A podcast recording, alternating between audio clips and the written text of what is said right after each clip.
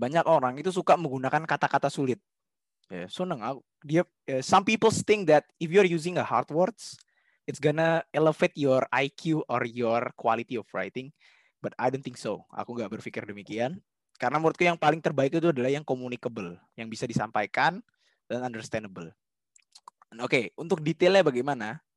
Nah, habis ini akan aku bahas.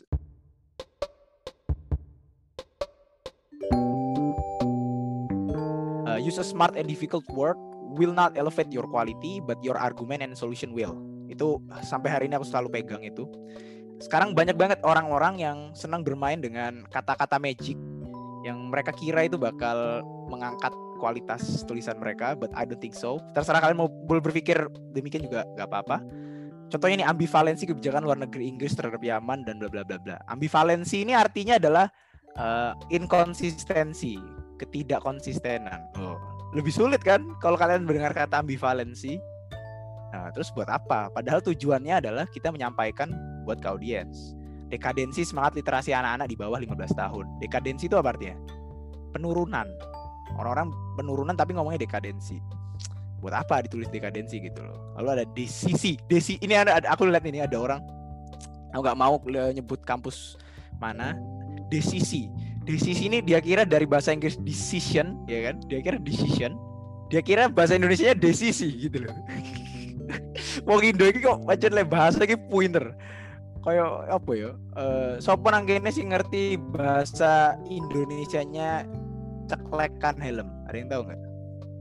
Ada yang tahu nggak? Kalau ada yang tahu aku kasih buku gratis. Klip. Aku kirim lah. Ada yang tahu nggak bahasa Indonesia? Cek klik ah klik. ada tahu ya? Oke, nggak ada ya. Nah, orang Indonesia itu kan kayak gitu. Kalau ada suaranya mirip, dijadiin apa? Dijadiin katanya ceklekan. Kenapa namanya ceklekan? Karena suara ceklek gitu. Apalagi eh, apa sih namanya itu? Uh, kresek. Ya. Kresek itu kan karena suaranya srek srek srek srek terus dibilangnya kresek gitu. Terus misalnya uh, cor-coran gitu. Cor-coran kan suara cor terus dibilangnya cor-coran. Jadi hati hati-hati lebih baik bawa KBBI uh, near you to make sure you are understand the word oke okay? sebelum before writing uh, ini ada quote dari Abraham Lincoln 13 president of US uh, he said that give me six hours to chop down a tree and I will spend the first four sharpening the axe jadi saranku adalah teman-teman sebelum menulis misalnya dikasih jatah 5 jam tiga jamnya itu mending kalian siap-siap dulu. Siap-siap itu dalam artian apa? Membaca, uh, menyiapkan laptop, uh, softwarenya semuanya, uh, have a coffee nearby. Menurutku itu juga sangat penting.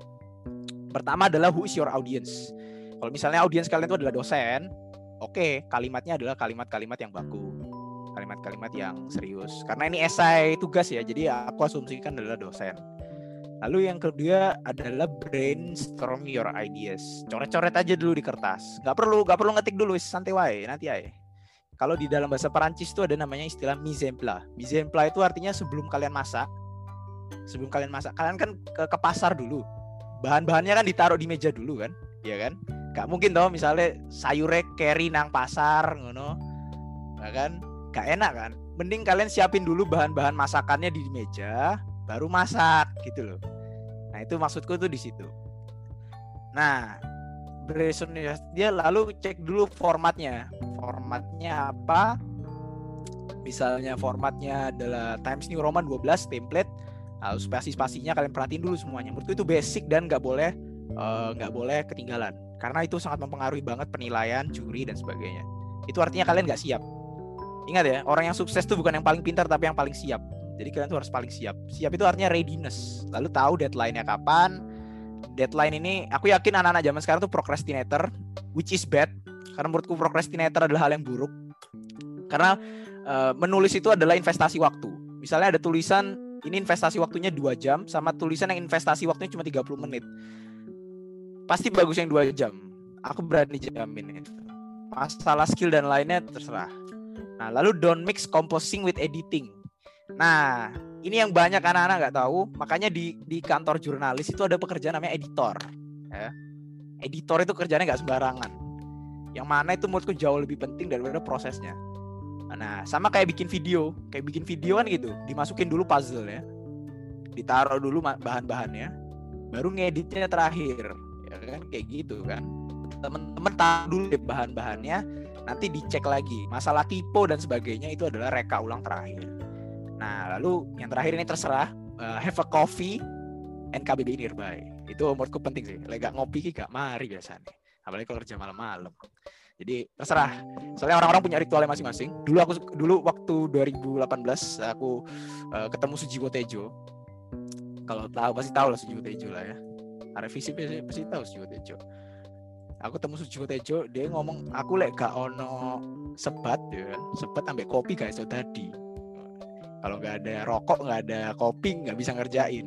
Nah, setiap orang punya orientasi masing-masing. Mungkin nggak nggak punya air atau nggak punya ini, teman-teman bisa jadi referensi. Oke, itu ya uh, penting banget menurutku harus di highlight before writing tuh jauh lebih penting daripada writing ya. Karena mental untuk siapnya itu ada di situ. Oke, uh, ini yang tadi. Nah, ini anatominya ya. Anatomi esai adalah title, abstract, body, conclusion, and reference. Nanti aku bakal bahas tentang mencari data di terakhir.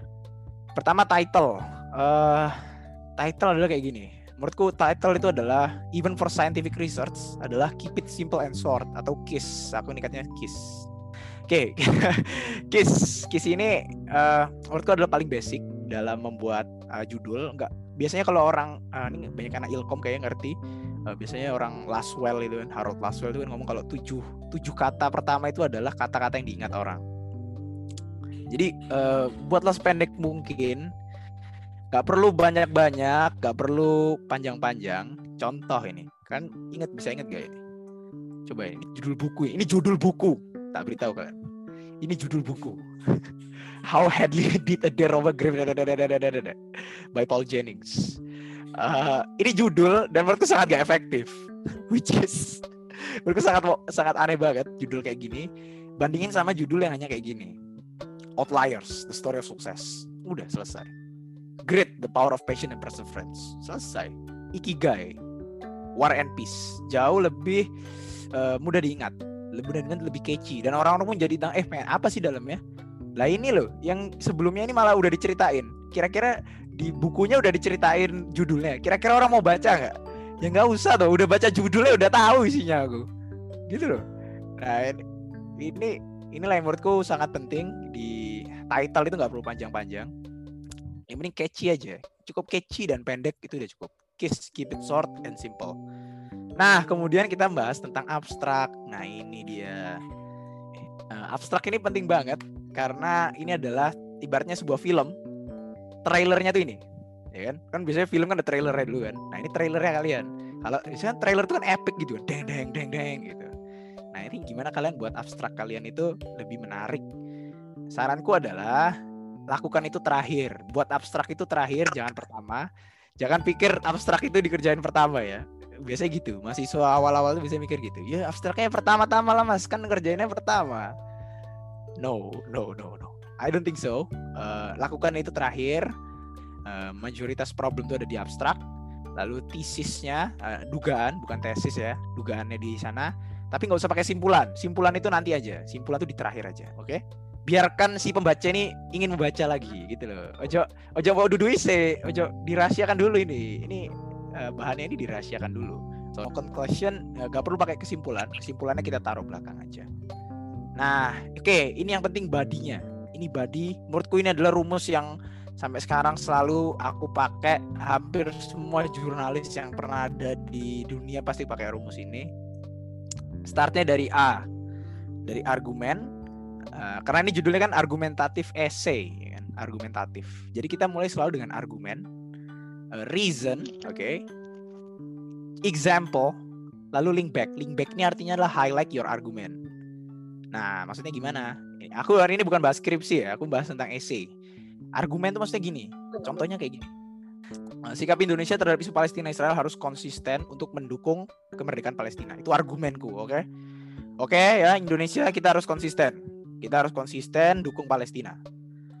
Karena hal ini sesuai dengan pembukaan UUD terkait dengan anti kolonialisme. Ya kan? Logis toh. Nah, faktanya oh dukung kita ini fakta. Nah, di sinilah teman-teman mulai melakukan research. itulah bermain sitasi semuanya. Masukin semua di situ.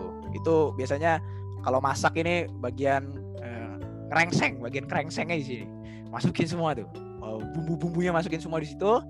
Nah lalu terakhirnya itu adalah tinggal dirapiin aja. Maka dari itu ya kan atau oleh karena itu dengan karenanya sikap posisi kita terhadap isu Palestina sudah jelas bahwa kita secara konsisten akan mendukung Palestina mencapai kemerdekaannya dengan cara damai dan strategis. Udah, ini menurutku adalah contoh arel yang paling simple.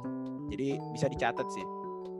Arel yang paling simple karena ini udah paling basic banget di dalam uh, bahas tentang argumen. Dan ini bisa kalian modif, bisa kalian modif, tapi uh, flow-nya tetap sama misalnya misalnya gini eh, paragraf satu itu argumen semua bisa ada yang kayak gitu karena argumennya banyak. Satu saya tidak suka satu saya sangat tidak suka tiga saya sangat membenci hal ini ya itu bisa argumennya kayak gitu. Lalu baru ditaruh di halaman kedua uh, reasonnya reasonnya karena karena karena karena karena contohnya dan karena contoh. Nah, jadi uh, bisa dimodifikasi kayak gitu juga. Nah aku paling gak seneng iku wong paper sing awalnya iku koyo cerita. Pada pada dulu kala gitu kan. Ada kan kayak gitu kan?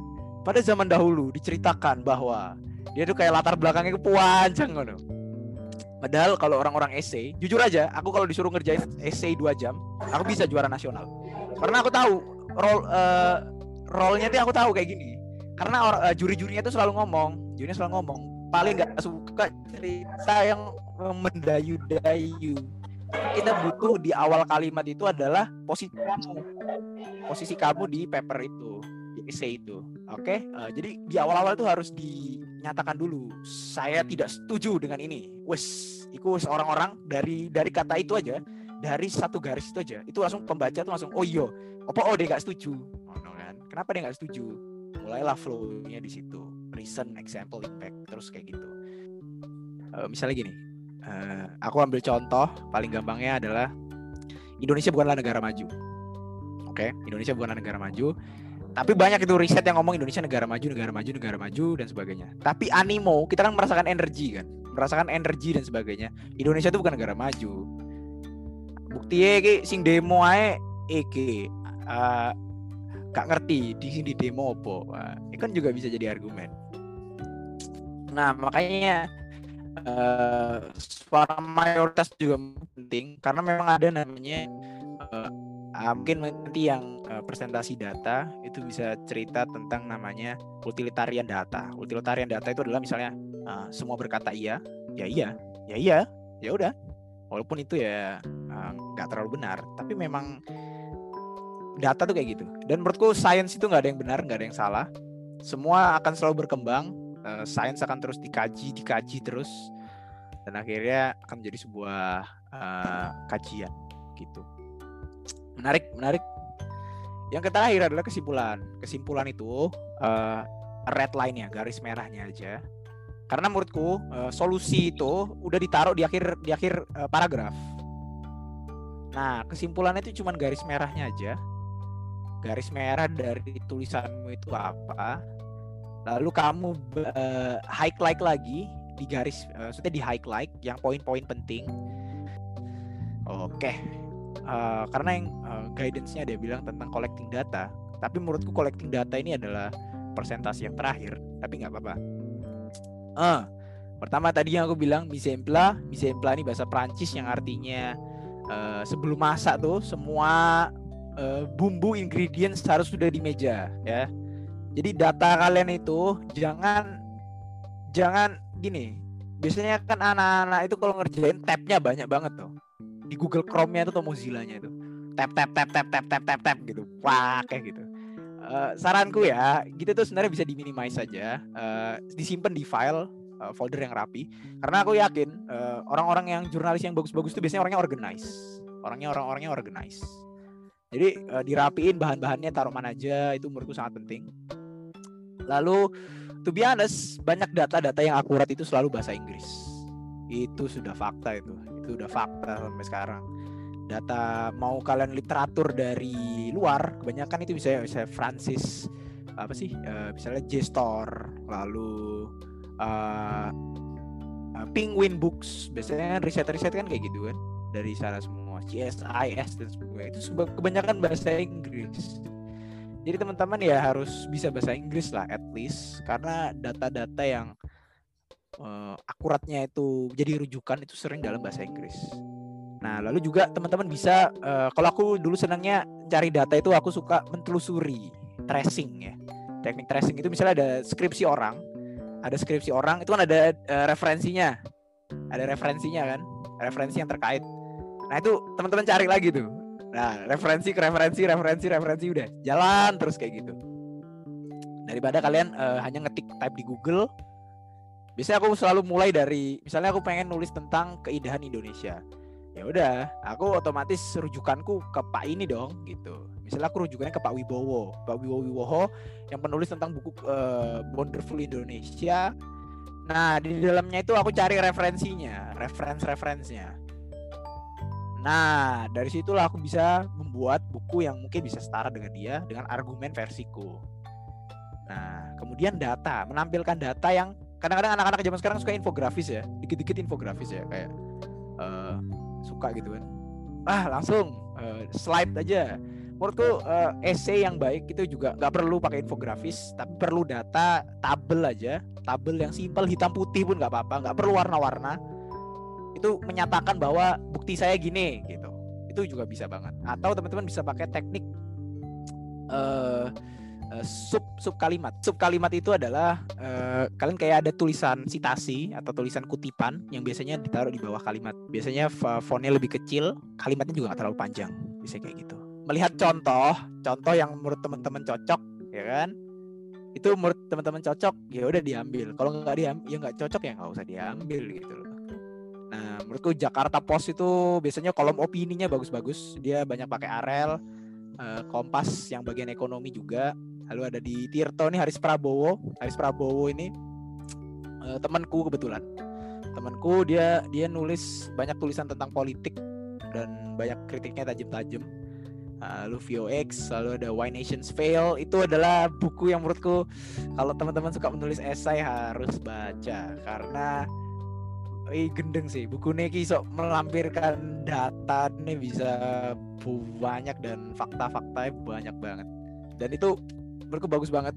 Banyak banget data-data yang cara cara dia menampilkan datanya itu loh. Itu menurutku uh, another level of writing sih. Lalu di YouTube ini ada Matt DeMayo. Ini menurutku channel yang underrated. Ba pasti banyak yang nggak tahu. Lebih banyak tahu podcast Didi Corbuzier aku yakin.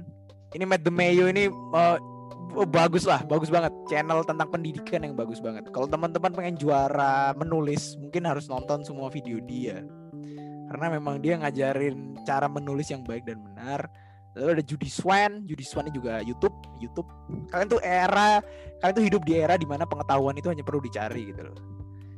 Semua tuh udah ada di internet dan masalahnya kalian punya skill mencarinya. Nah itu dia, itu biasanya. Sekarang kan semua jawaban itu udah ada tergantung bagaimana kalian uh, mempertanyakannya bagaimana. Yowes, oke. Okay.